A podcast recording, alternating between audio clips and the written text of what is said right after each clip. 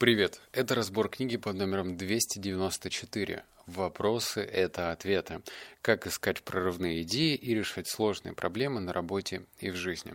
В этом подкасте тебя ждет 7 выводов. Пятый мне, кстати, понравился больше всего. Но давай сначала побухтим. Стоит ли тебе читать эту книгу? Вот эта книга в моем поле интересов появилась вот как раз потому, что мне это стало интересно. А как правильно задавать вопросы. Раньше меня это не беспокоило. Я помнил вот эти вот классические, э, значит, фразы учителей в школе, типа, э, значит, нужно задавать любые вопросы, глупых вопросов не существует, и все.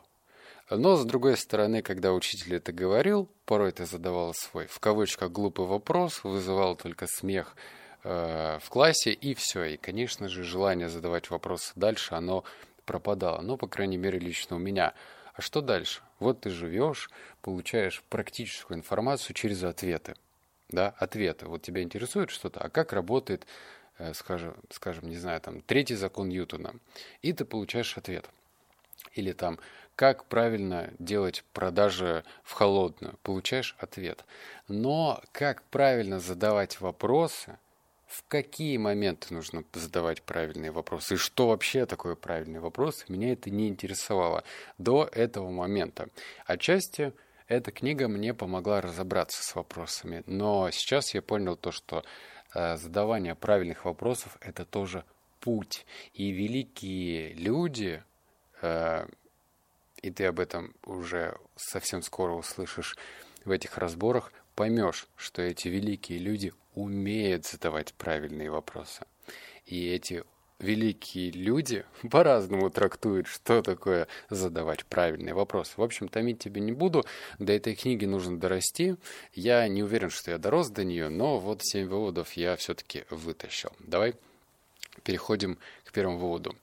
Большинство людей спокойно живут, даже не задумываясь об этих истинах и не подозревая, насколько они значимы. Для меня таким открытием стали несколько вещей. Во-первых, чтобы приходить к самым лучшим решениям в жизни и в работе, нужно лучше формулировать вопросы.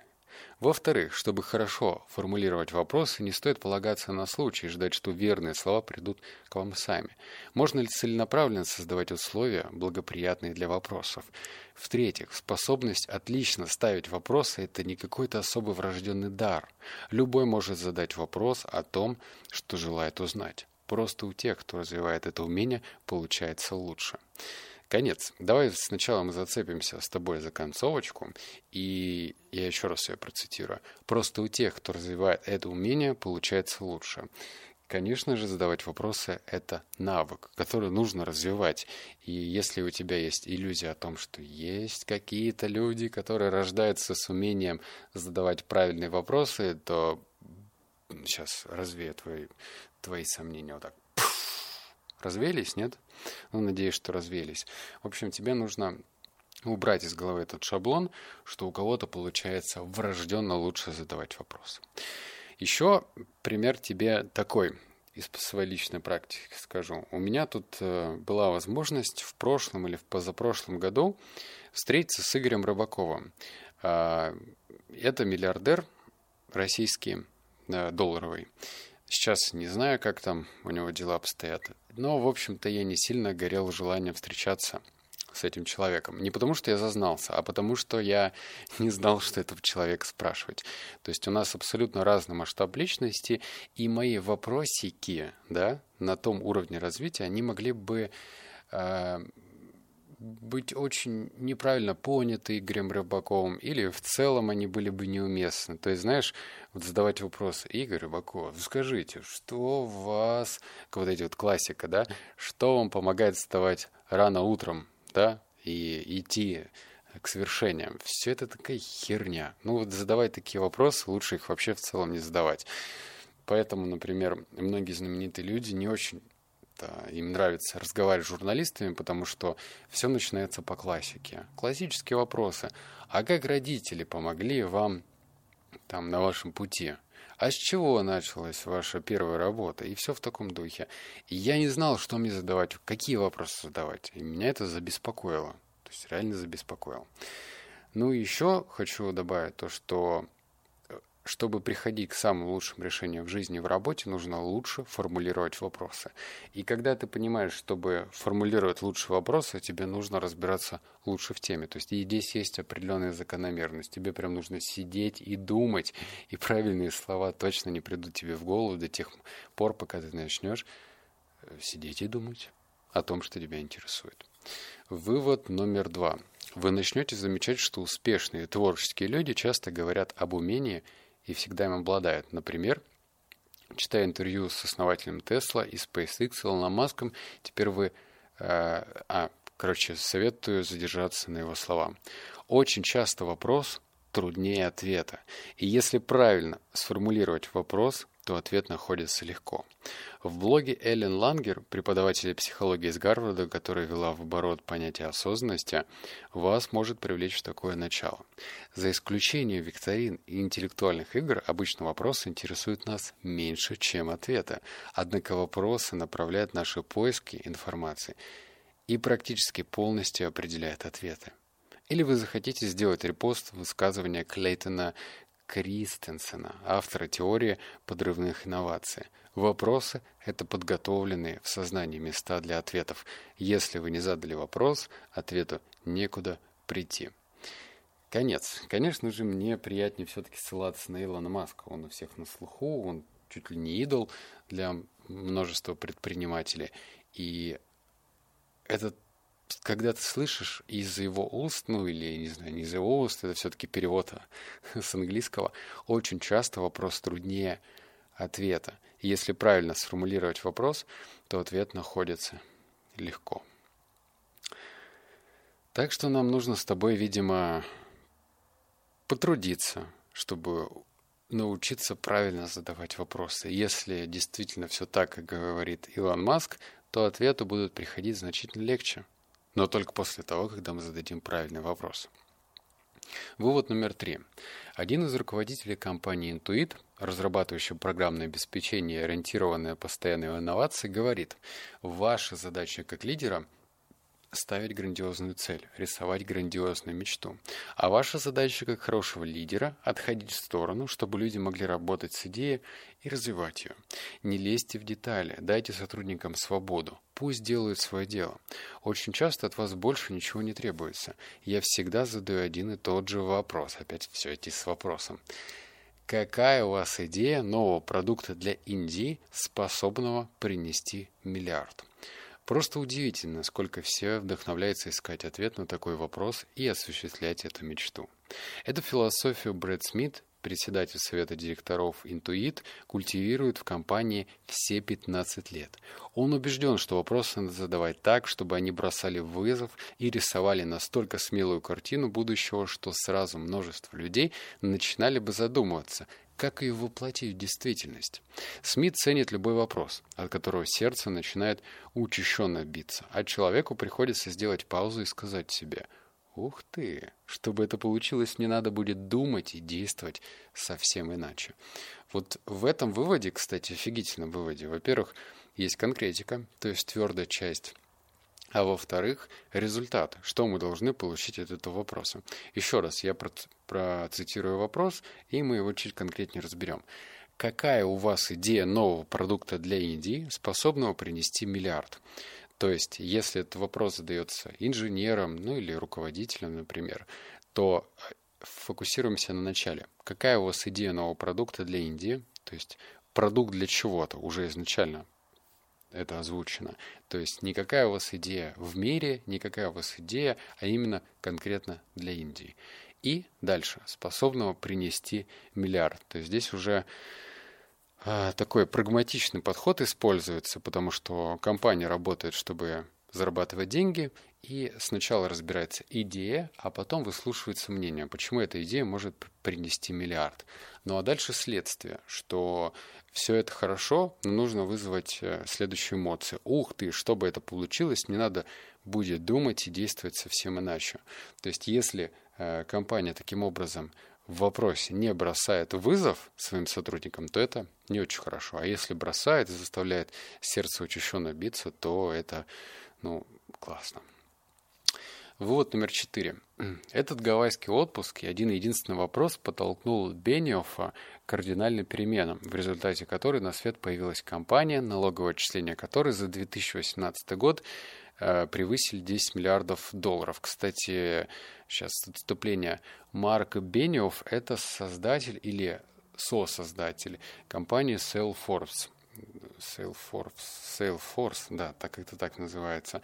В общем, это миллиардная компания, которая э, что-то вроде SRM-системы. Читай дальше. С тех пор Марк Бениов активно выступает за то, чтобы переходить в режим вопросов, прежде чем искать ответы. Более того, он сформулировал пять главных вопросов, которые он напоминает своей команде всякий раз, когда предстоит принять решение о выборе нового продукта или пути развития. Сейчас я читать эти вопросы не буду, я что-то привык э, с тобой, ну, как слушателем, входить в сторону интерактива. И следующее. Хочешь получить эти пять вопросов? Давай мы с тобой наберем 500 комментариев по этой записи. И я с тобой поделюсь этими вопросами. Кстати, очень хорошими, классными вопросами. Мне кажется, от миллиардера услышать эти вопросы будет очень-очень ценно. Вывод номер пять. Виктор Хван, вечерный капиталист из Кремниевой долины и вице-президент фонда Ивинг Мэрион, советует предпринимателям двигаться в сторону стран. Вот, кстати, здесь я говорю, что это практический совет, который офигенно, чтобы размять ум.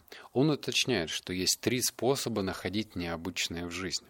Смотреть и слушать странные вещи. Я люблю документальные фильмы на редкие темы и необычные подкасты. Это же потрясающе, когда от крутой идеи вас отделяет всего лишь пара щелчков мыши. Гулять в странных местах. Я хожу по тихим жилым районам, торговым центрам, муниципальным зданиям. Когда просто гуляешь без цели, то видишь окружающий мир по-новому, потому что позволил себе роскошь быть в настоящем. Говорить со странными людьми, беседа с тем, кто на вас не похож, может принести немало открытий. Я до сих пор вспоминаю некоторые случайные разговоры с незнакомцами, которые э, состоялись несколько десятков лет назад и оказали на меня огромное влияние. Вот практически совет. Про смотреть документалки на разные фильмы я слышал давно, но я слышал то, что тебе нужно, точнее, тебе будет круто смотреть те документалки, которые находятся в поле твоих интересов. Наверное, стоит начать с этого. То есть, если ты никогда не смотрел документальные фильмы и всю свою жизнь любил смотреть боевики, экшен, то смотреть документалки о том, как что там, какие, как живут кошки, наверное, тебе будет не очень интересно, если тебя не интересуют кошки и документальные фильмы. То есть, все-таки я немножечко видоизменю эти рекомендации. Начни сначала со спектра твоих интересов. Посмотри, привыкни к документалкам, потому что документалки смотреть непросто, правда говорю. Ну и про подкаст та же самая история. В Америке их сильно больше, чем у нас в России. Но тоже можно поискать что-нибудь интересное. Мне понравилось то, что нужно ходить по разным местам. То есть я всегда старался ходить более по таким э, эстетически красивым местам. В Новосибирске они тоже есть, ну, типа центр, да, архитектурные какие-то здания. Я хожу по этим улочкам не первый раз и по-новому открываю эти здания. То есть они меня вдохновляют. Но в то же время автор советует то, что нужно ходить по непривычным для тебя местам. Если ты в центре, то походи сквозь райончики, сквозь улочки, там, где ты не бродил. И посмотри, что из этого получится. Ну а также нужно общаться с э, разными для тебя людьми. То есть просто пообщаться, например, с врачом какой-нибудь э, странной специализации кто там, патологоанат. Мне кажется, кстати, если с этим человеком пообщаться, то можно очень много чего интересного приобрести. Это весьма странные люди. Вот номер шесть. Про вице-президента Диснея. Помню, когда Эд только пришел в Дисней, э, и я рассказал о том или ином процессе, он неизменно спрашивал, а почему вы делаете именно так? Он задавал такие масштабные вопросы и после них всегда надолго замолкал, просто сидел и смотрел на тебя. И в конце концов я начинал говорить и все разъяснять. Когда вопрос задает ему, Кэтмол тоже делает паузу, чтобы задуматься над ответом, который у него уже есть наготове, и углубить его. Это достаточно заметно отличается от обычного темпа беседы, и некоторых это смущает, а затем впечатляет. есть ощущение, что он серьезно думает над ответом. Как говорит один из аниматоров Pixar, это что-то медитативное. Совет о том, что нужно держать паузу в момент того, когда кто-то говорит, я слышал давно. Это в основном используется в переговорах, потому что э, есть даже такое невидимое давление. Вот, например, ты пытаешься что-то купить, да, и вот, э, соответственно, продавец называет тебе цифру, там говорит 5 миллионов. И вместо того, чтобы торговаться и говорить, о, нет, это дорого, или а давайте лучше там 4 500, ты просто держишь паузу. И здесь появляется напряжение.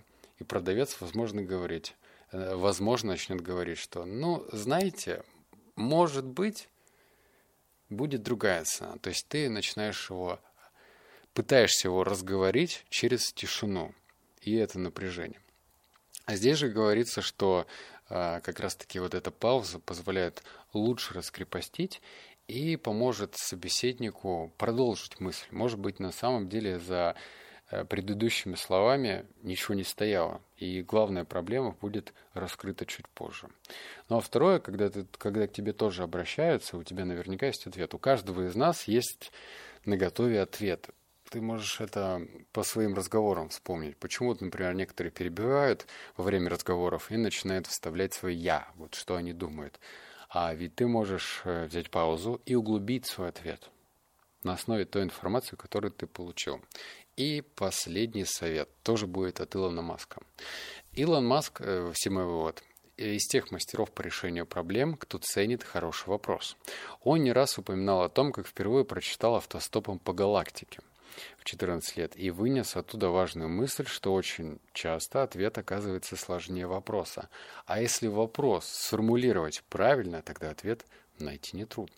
Мало кому в таком возрасте удается осознать, что точный ответ далеко не уведет. Сейчас выдающийся интеллект Маска служит тому, чтобы привлекать и порождать новые, лучшие вопросы. Вопросы, которые разрушают предубеждение и направляет энергию в русло новых открытий.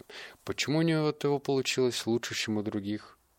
Во многом потому, что он стал на этот путь еще в юности и не сходил с него. Забавно вот что. Во-первых, если ты не смотрел автостопом по галактике, ну или не читал, то прочти или посмотри. А во-вторых, обрати внимание, что на нас и на нашу картину мира влияют такие, казалось бы, мелочи. Ну, то есть фильм, он же всегда воспринимается как отдых, правильно? Ну, если мы не говорим про документалки. А давай что-нибудь посмотрим. А давай. Да, и вот ты заходишь в каталог фильмов, листаешь и выбираешь то, что посмотреть. И вот Илон Маск говорит то, что на него очень сильно повлиял автостоп по галактике. И как повлиял? То, что он начинает по-другому смотреть на формулировку вопросов.